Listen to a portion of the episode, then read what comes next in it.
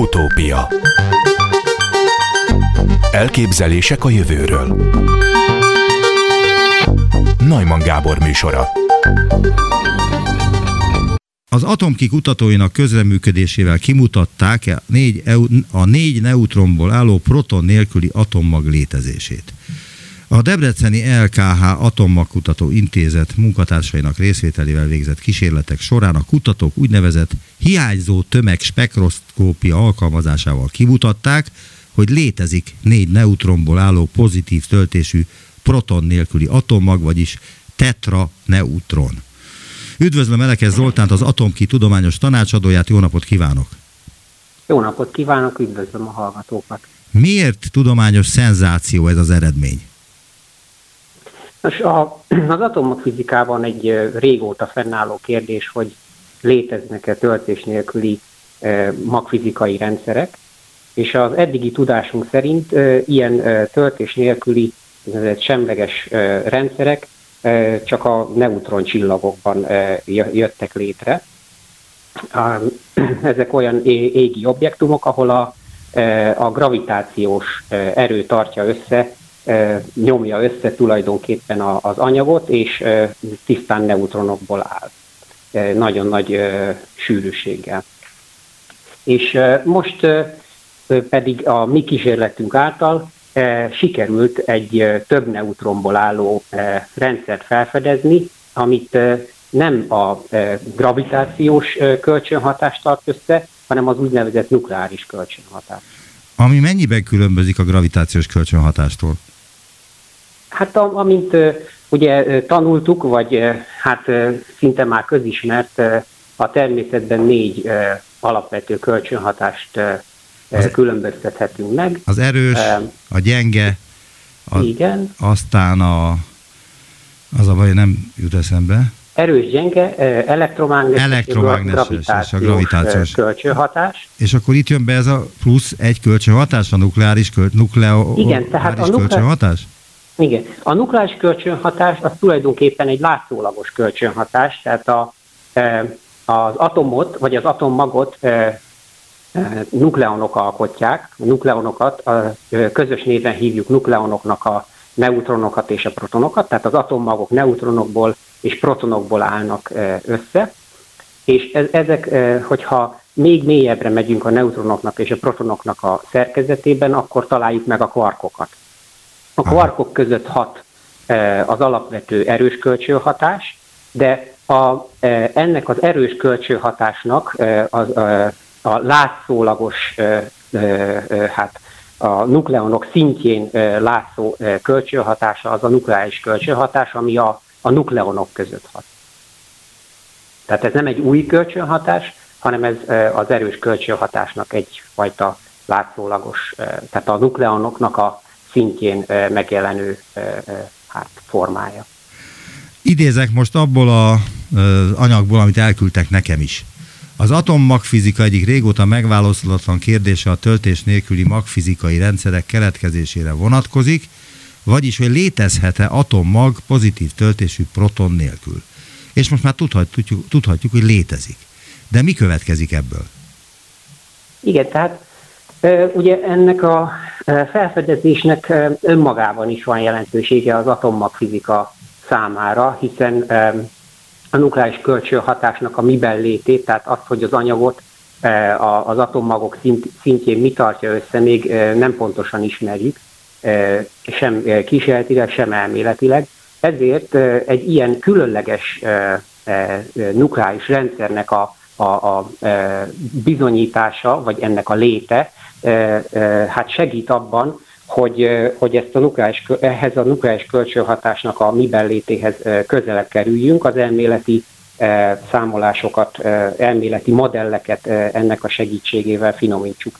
Ezen túl természetesen közvetett hát, hatása is van az asztrofizikára, vagy úgynevezett nukleáris asztrofizikára, amelyben a, hát a az égi objektumokban, csillagokban végbe menő hát, folyamatokat vizsgálják, ugyanis a neutron csillagoknak a hát mivel létéről, vagy a, azoknak a tulajdonságairól is információkat kaphatunk ennek segítségével.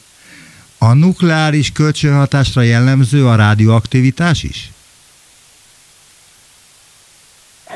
A, tehát a rádi, rádióaktivitást a, a, a, a közéletben, vagy hát ahogy ismerjük, az ugye e, e, hát nem, nem a nukleáris kölcsönhatás irányítja, hanem, hanem, azt, hanem azt inkább a gyenge kölcsönhatás, de hát természetesen bizonyos szinten van köze a, a rádióaktivitáshoz is, hiszen lehetnek például nukleon kibocsátással járó hát, folyamatok, amikben már a nukleáris kölcsönhatásnak is lehet szerepe. Megint idézek abból az anyagból, amit küldtek. A kutatók kimutatták, hogy ha csak rövid ideig is, de létezik a tetra neutron, ez a bizonyos négy ö, elektronból álló négy neutronból. vagy neutronból álló ö, atommag, vagy én nem is Igen. tudom, hogy hogy lehet ezt nevezni. Igen, a kísérleteket, hát lehet. Igen. A kísérleteket a feladat nagysága miatt két nagy kollaboráció összefogásával és együttműködéssel hozták létre. A Japán Riken Kutatóintézetben végezték. Miért nem a CERN-ben egyébként?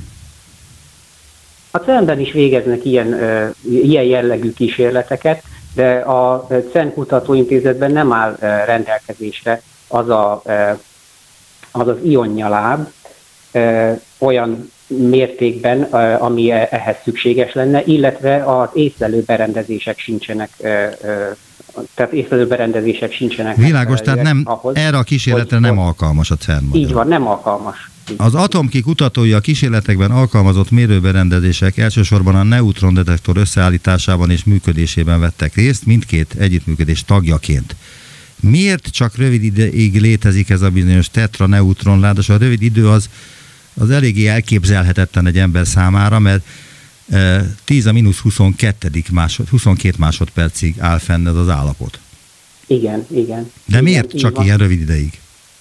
Így van, tehát ugye a természetben a e, elemeket, az, hogy, hogy hogyan nevezünk egy elemet, azt a, a atommagban lévő protonok száma határozza meg.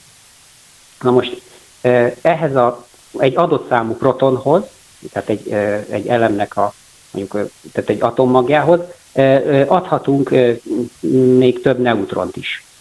És akkor előállíthatjuk ennek az elemnek az izotópjait. Most, ahogy, ahogy ezeket a neutronokat adjuk hozzá az atommaghoz, ez, ez a rendszer egyre instabilabbá válik, tehát az azt jelenti, hogy, hogy egyre inkább egyre rövidül az élettartama egy ilyen rendszernek. Ez hát természetesen elképzelhető, ahogy megpróbálunk minél több kis nukleon beletenni ebbe az atommagba, e, annál instabilabbá válik. És akkor eljutunk, eljutunk egy olyan ponthoz, ahol már, hogyha még, még egy neutron tennék hozzá, akkor ez, ez, már, ez a rendszer már egyáltalán nem maradna együtt, hanem azonnal neutron, azonnal egy nukleon kibocsátással járnak. Ezt hívjuk a nukleon vagy neutron elhullatási vonalnak. Tehát azért tud ez a rendszer ilyen rövideig maradni, mert, mert eléggé labilis. És hogyha Igen, bármi egy... hozzá kerül, vagy belekerül ebbe a rendszerbe, akkor megszűnik a rendszer maga. Így van, így van. Tehát a, a, az atommagok térképén, ahogy a stabilitástól eltávolodunk, tehát ahogy minél több neutront, vagy, vagy a másik irányba egy stabil izotóphoz egy minél több protont teszünk, annál instabilabbá válik ez a rendszer, és annál, az azt jelenti, hogy annál rövidebb ideig él. Tehát ez, ez a, a tetraneutronnak ez az elképzelhetetlenül kicsi életideje, ez a 10 a 22-en másodperc, ez tényleg már az a határ, ahol még egyáltalán atommagnak lehet hívni a, az ilyen nukleoncsomókat. Hogyan lehet elmagyarázni azt egy laikusnak, egy laikusnak vagy aki nincs ezekben, benne ezekben a kísérletekben, nem tudja, mi történik a CERN-ben, vagy egy ilyen kutatás során, hogy mit jelent ez a 10 a mínusz 22. másodperc? Ez me- mennyi idő, mennyi ideig tart, stb. Uh, hát ez, ez nagyon-nagyon nehéz elképzelni természetesen. Mm, és a, tehát, hogy lehet ezt ez... mérni egyáltalán? Tehát az ember hogyan képes megmérni ilyen pici kis időt? Igen, tehát, tehát természetesen ö, órával, ö, stopper órával nem lehet ilyen kis időket mérni, nem is azt mérjük, hanem ö, van egy, ö, tehát mi egy igazából ennek a nukleon csomó rendszernek, azaz ennek a tetraneutronnak a, a, az energiáját mértük, és ennek az energiának hát van egy, van egy kiszélesedése, úgy mondják. És a kvantummechanikában az idő és ennek a kiszélesedés között van egy összefüggés, és ebből lehet következtetni a, a, a, ennek a tetraneutronnak az életidejére. Tehát igazából energiamérésből lehet következtetni a, az életidőre. Vannak még kisebb időintervallumok is, amit képesek az emberek megmérni?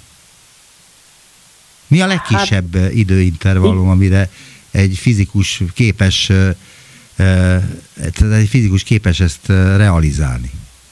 Igen, tehát a, a, ugye a, a most ez a 10-22 másodperc, ez éppen ott az atommagfizika és a részecskefizika határán van. Tehát a részecskefizikusok ennél kisebb időkkel is tudnak dolgozni, illetve hát rész, illetve instabilabb részecskékkel is. Az atommagfizikán az ennél ez, ez, ez a határa az atommagfizikának tulajdonképpen, és ennél nagyobb időkkel dolgozunk az atommagfizikában.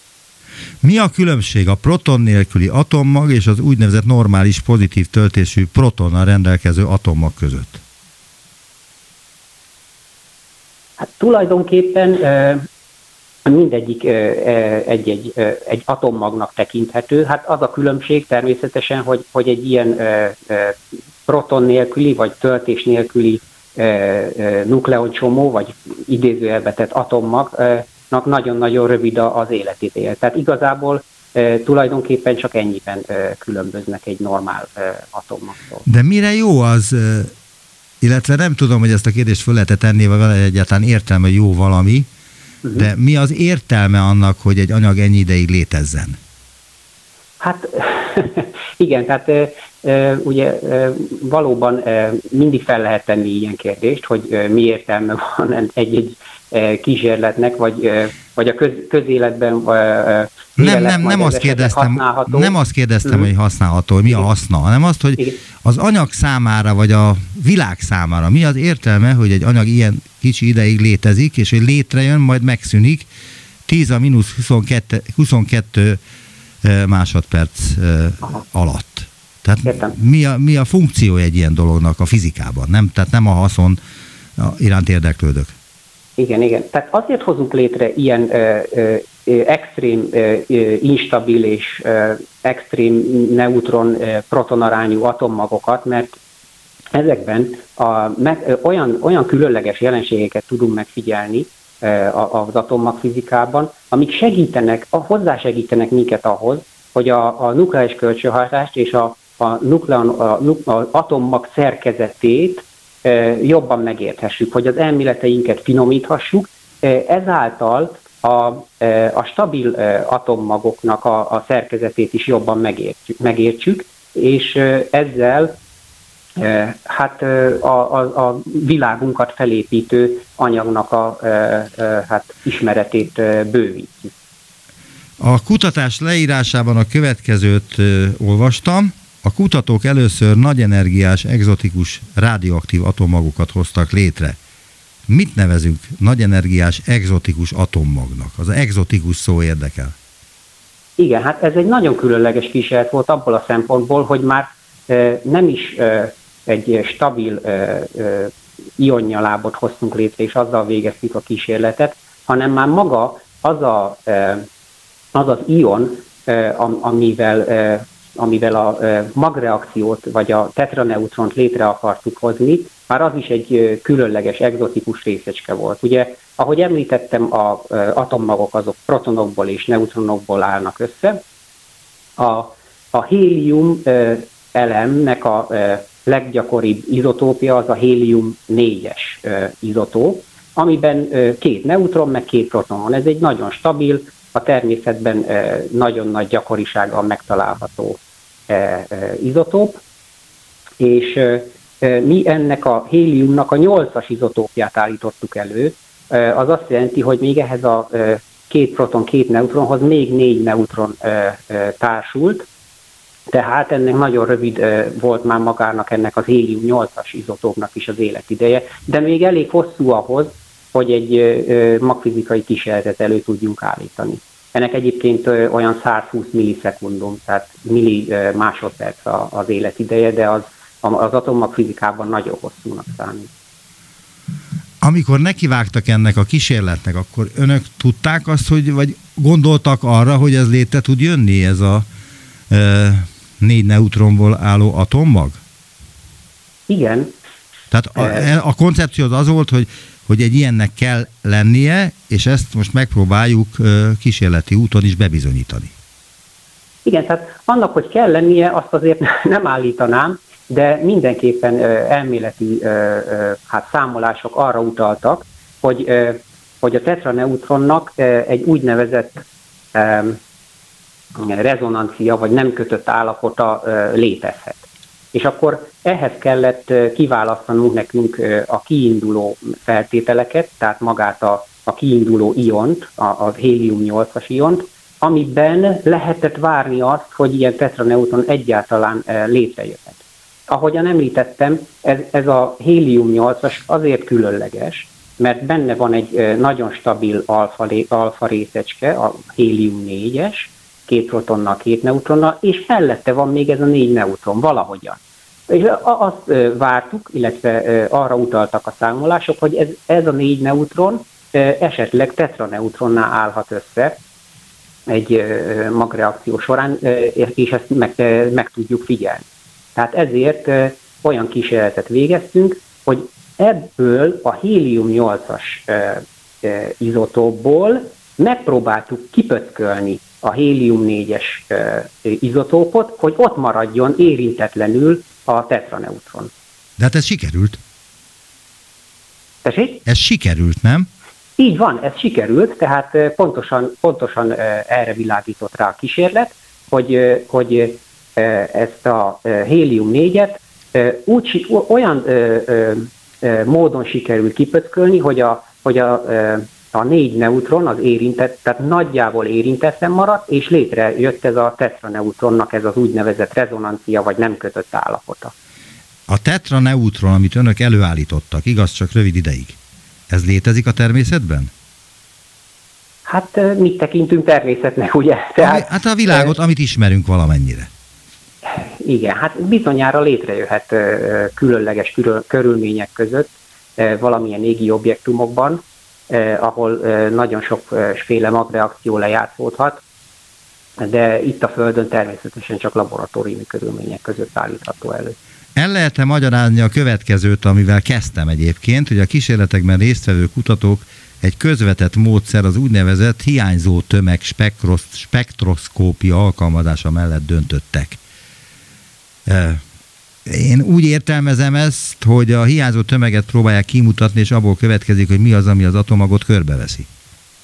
Igen, igen. Tehát ugye neutronokat észlelni valamilyen berendezéssel nagyon nehéz dolog, és ebben a kísérletben volt ugyan neutrondetektorunk, tehát neutron észlelő berendezésünk, amivel megpróbáltuk a négy neutront hát elcsípni, de sajnos olyan kevés volt a, a, az esemény, tehát olyan kis statisztikával állt elő a, a tetraneutron, hogy, hogy arra nem, támaszkod, nem támaszkodhattunk, hogy közvetett, közvetlen módon figyeljük meg a, a, a négy neutron.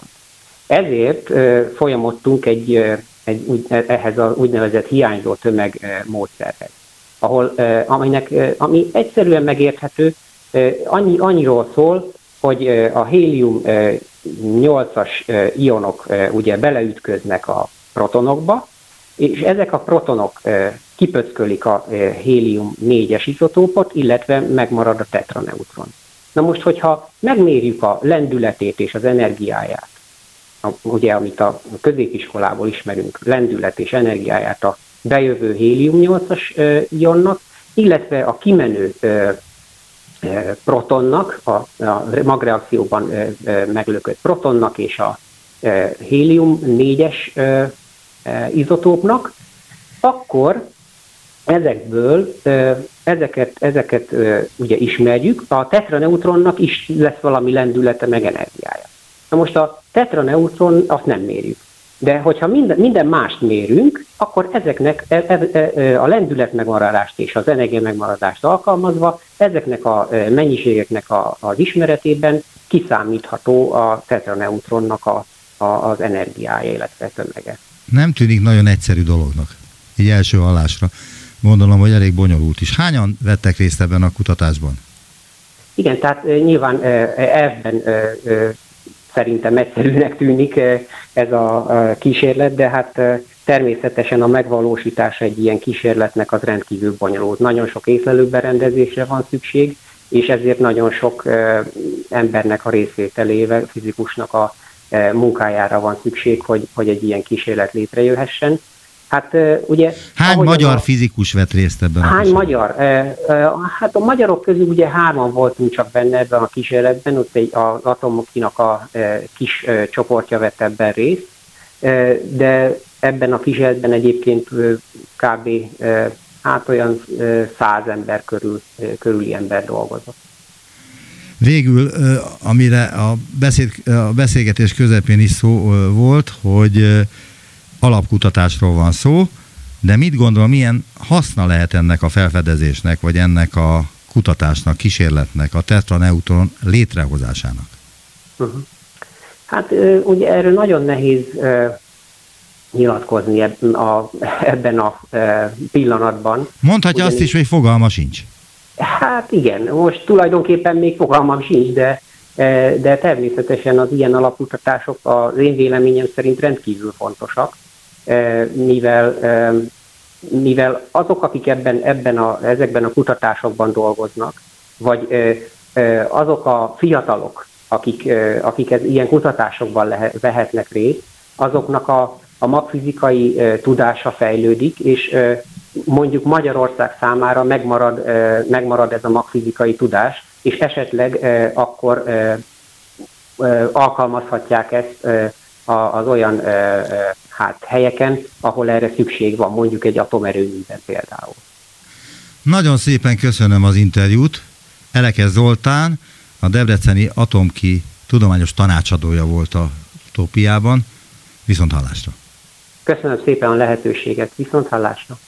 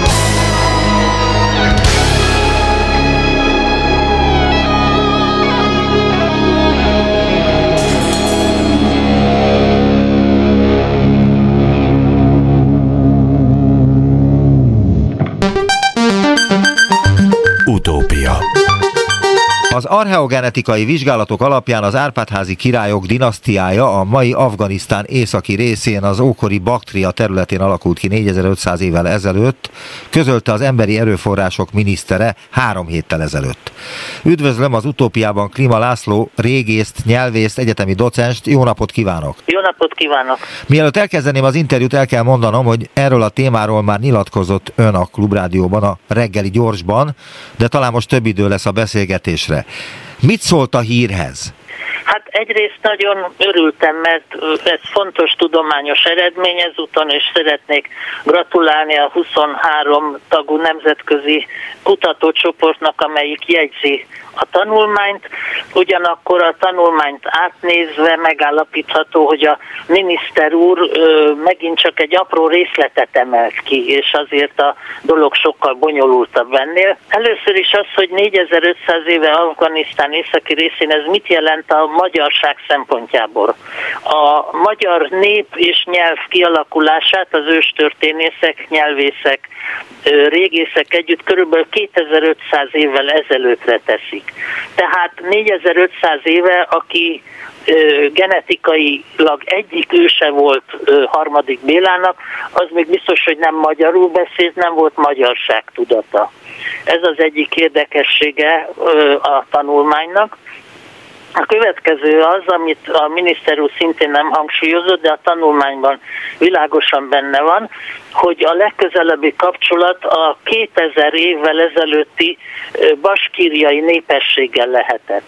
Tehát ez egy olyan vizsgálat volt, amelyben mai genetikai mintákat vetettek össze, és ezen minták eltéréséből állítottak föl kronológiát.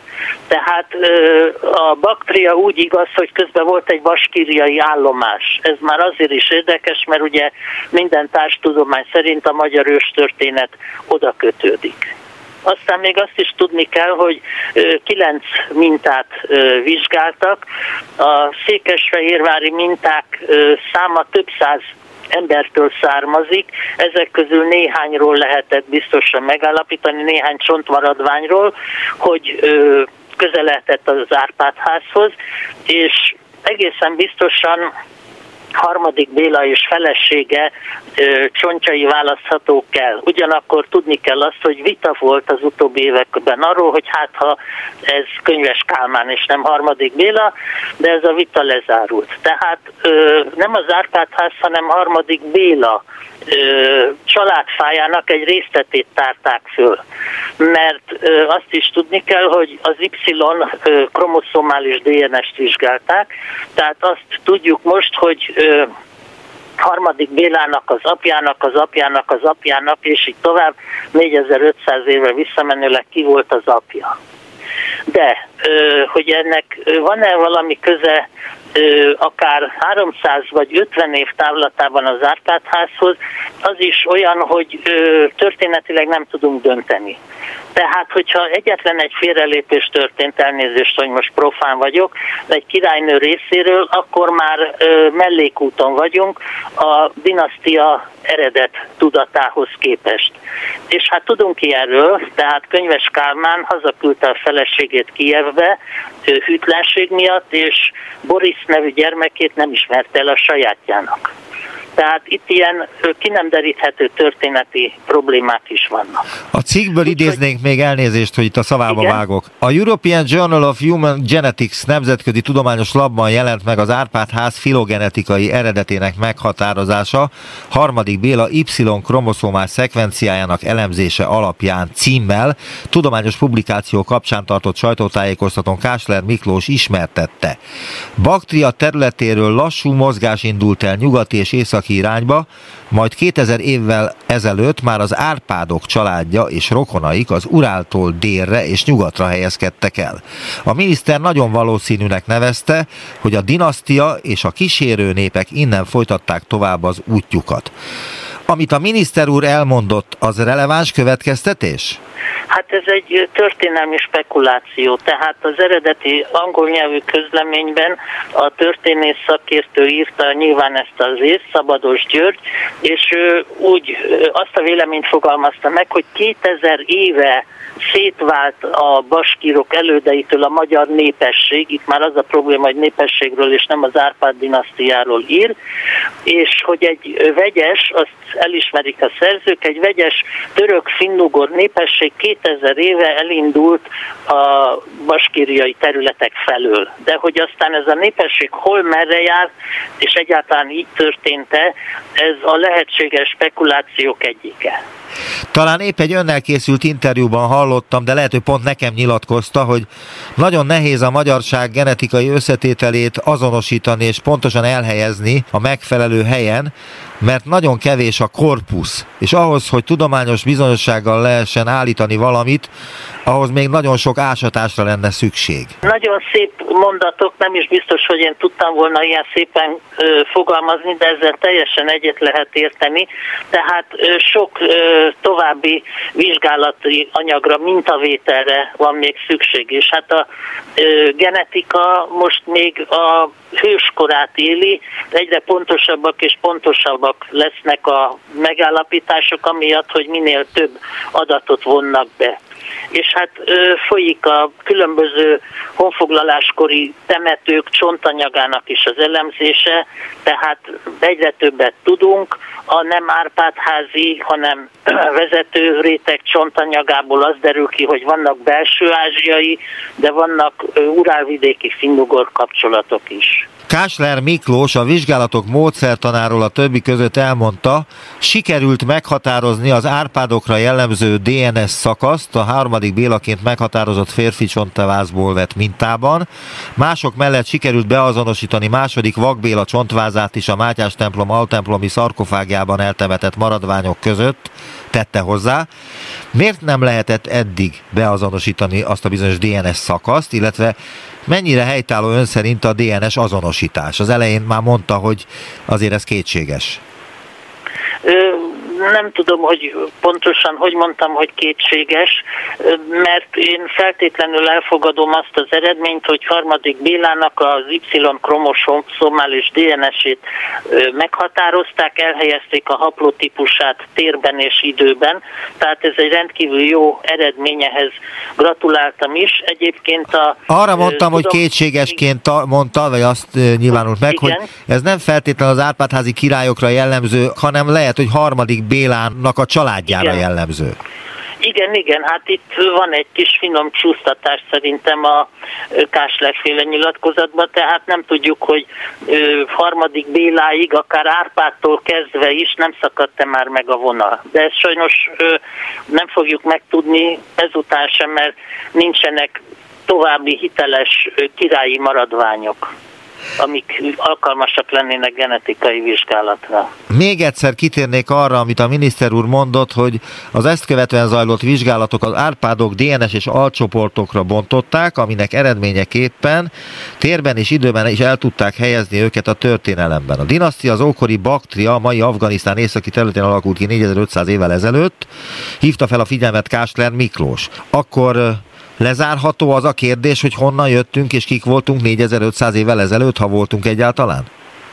Hát ennek a az eredménynek ahhoz semmi köze, hogy mi honnan jöttünk és kik voltunk, hanem hogy az Árpád ház egyik ősét állapították meg. Itt érdemes kitérni arra, hogy ugye van nekem is két nagypapám, annak is van apukája, annak is, tehát ez 30 évet számolunk egy nemzedékkel, akkor 4500 éve már több száz őst jelent, és abból csak egy.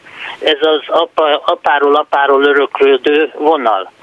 Ugyanakkor meg kell jegyezni azt, hogy hát patriarchális apajogú társadalomban élünk még most is, és az uralkodó dinasztiák is egy ilyen vonalon tartották számon a származásukat. Tehát egy dinasztia jogosan gondolhatja azt, hogy egy őse az ö, apai ágon megy tovább. Ugyanakkor hát ilyen mélységbe, időbe az emlékezet, pláne az írásbeli korok előtt nem megy vissza, tehát erről maga az Árpádház semmit sem tudott. Tudták, ahogy Anonymous leírta, hogy Attilától származnak ez pár száz éves emlékezet, ha ez igaz. De megjegyzem, ezt a, ez a genetikai vizsgálat teljes mértékben megcáfolta. Tehát ez a baktriai, apai ágú származása semmi kapcsolatot nem mutat a hun génállományjal. Tehát ez a Zárfát házon belül harmadik egyetlen őséről szól, 4500 évvel ezelőtt, de akkor több száz őse lehetett, és egy dinasztia mindig más történettel rendelkezik, mint az az ország, amin uralkodik. Tehát ugye tudjuk, hogy Európában az első világháború idején az egymásra csatározó uralkodók egymás unoka testvérei voltak. Azt is tudjuk, hogy a Habsburg dinasztia férfiágon kihalt, és már Habsburg lotaringiai dinasztia. A Romanov orosz dinasztia is férfiágon kihalt, stb. stb. és tele volt német hercegnőkkel feleségként. Tehát az uralkodó dinasztia története mindig elválik egy nép történetétől. Egyébként mennyit árul el az uralkodók vérvonala, a genetikája, a népesség vérvonaláról és genetikájáról? nagyon keveset. Ezt próbáltam kifejteni, hogy szerintem nagyon keveset. Ugyanakkor ne kicsinyeljük le az eredményt, tehát az is nagyon fontos, hogy legalább ezt tudjuk amit most publikáltak. Nyári Krisztián író írt egy publicisztikát Kásler úr bejelentése kapcsán, ebből idézek. A feltételezett baktriai Árpád ős és harmadik Béla halála között 3200 év telt el, ez 120-160 generációt feltételez, ezt ön is az előbb említette, hogy ez, Igen. ez rengeteg generációt feltételez az elmúlt mondjuk 4500 évet tekintve. Akinek kedve tartja, kiszámolhatja. Eurázsia időszámításunk előtt 2000 körül élt lakói lakói közül lényegében mindenkinek volt esélye rá, hogy Béla királyunk őse legyen. Az lenne a csoda, ha pont Baktriában nem lenne ilyen ősapa vagy ősanya. Erről mi a véleménye? Hát ehhez lehet idézni, pont most olvastam ma reggel a Kubiten egy genetikus cikkét, a 444-en is olvasható, pont ezt fejti ki szakmailag, és erre próbáltam utalni, hogy a rengeteg több száz ős közül aki 4500 éve az Árpád házi harmadik Béla megszületésében valamilyen szerepet játszott, azok közül ez csak egy. Kimondható-e az, hogy a magyar népesség egy bizonyos százaléka 4500 évvel ezelőtt Afganisztánban keletkezett, és az Urálon keresztül jöttünk ide a Kárpát-medencébe? Hát ez csak harmadik Béla egyik őséről lehet elmondani. Tehát akkor ezt nem lehet tényként állítani, és nem lehet azt mondani, hogy megtaláltuk a magyarok őshazáját valahol Afganisztánban, volt 4500 évvel ezelőtt, és ezzel hát tisztázódott az a kérdés, hogy nem Attila leszármazottai vagyunk semmiképp sincs egyenes összekötetésben a magyar nép, az honfoglaló magyar nép származásával, ahhoz ez nagyon kis adat, de egyébként itt most említette Attilát, a publikálók talán nem ismérték föl, hogy a hun magyar dinasztikus kapcsolattal szembe megy ez a genetikai adat, és ez a dinasztikus kapcsolat pedig hát a magyar őstörténetben nagyon bele van írva, a krónika írók nagyon belerögzítették a magyarság tudatában, noha úgy tűnik, hogy ez nem igaz. De azért érthető, nem? Hogy akkoriban, mert hogy Attila óriási hadi sikereket ért el Európában, hogy hát szerettünk volna olyanok lenni, mint amilyenek a hunok voltak. Igen, és még most is szeretnénk, noha ugye elég Nyugat-Európában pont ellentétes kép van róla, egy vérengző fenevadként tartják számon, de hát nekünk azért jó, szimpatikus. Ön szerint érdemes lenne a most élő népességet is megvizsgálni genetikailag, és összehasonlítani mondjuk a mai afgánokkal, mert hogy hát ha rokonaik vagyunk. Hát ez a vizsgálat mai népességeken készült, tehát populáció genetikai vizsgálat volt, és azt mutatta ki, hogy ez a harmadik Béla féle vérvonal, ez jelen van belső Közép-Ázsiában, a Kaukázus vidékén és ott Baskíria területén. Tehát a harmadik Béla féle Y-kromoszomális gént mai emberek génjeivel vetették össze. Érdemes, egyébként történtek vizsgálatok a mai magyar népesség és a honfoglaló népesség génállományát illetően, és az a vizsgálat, ami obiugor és baskír kapcsolatot mutatott ki, az is populációgenetikai vizsgálat volt, tehát a mai népességen alapult. Úgyhogy zajlanak ilyen vizsgálatok. Az a helyzet, hogy már azért a tudomány évtizedek óta dolgozik azon, hogy az egyes tudományágak a saját módszereikkel futtassák végig a saját vizsgálataikat, és lehetőleg ne szóljanak bele egymás dolgába. Tehát a nyelvészek is megállapították, hogy ők mit tudnak mondani, hogy a magyar nyelv szerkezetében és alapszókincsében finnugor. A történészek is meg tudták állapítani azt, hogy jé, de érdekes módon a történeti források ürknek, baskírnak, onogúrnak nevezik a magyarokat. A régészek is meg tudták állapítani, hogy a honfoglalók azok egy sztyepi, nomád jellemzően törökös tárgyi kultúrával érkeztek a Kárpát-medencébe. Minden tudománynak a maga módszerei, maga forrásai alapján igaza van, és hát így kell a szintézist létrehozni. Tehát az nem megoldás, hogyha a genetikai adatok alapján kijelentjük, hogy a magyar nyelv nem finnugor, nem megoldás, ha a nyelvi adatok alapján kijelentjük, hogy harmadik Béla nem származhat baktriából, és így tovább. Tehát a tudományok azért a saját dolgukkal kell, hogy foglalkozzanak. Egyébként Ön hogy látja, hogy ezzel a bejelentéssel a finugor elmélet hívei, mert hogy már így nevezik őket, azok vesztésre állnak? Hát szerintem nem, mert ö, a lényeg az, hogy itt valami baskíriai kapcsolat van.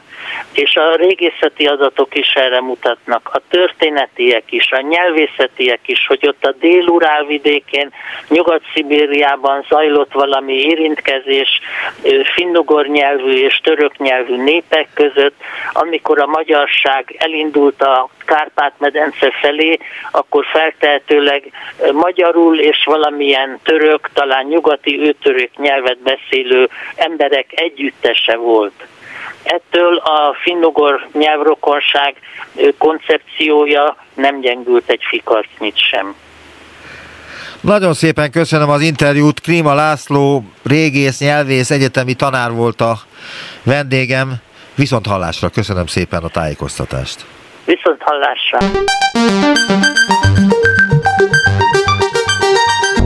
Visszaértünk a jelenbe. Neumann Gábor utópia című műsorát hallották.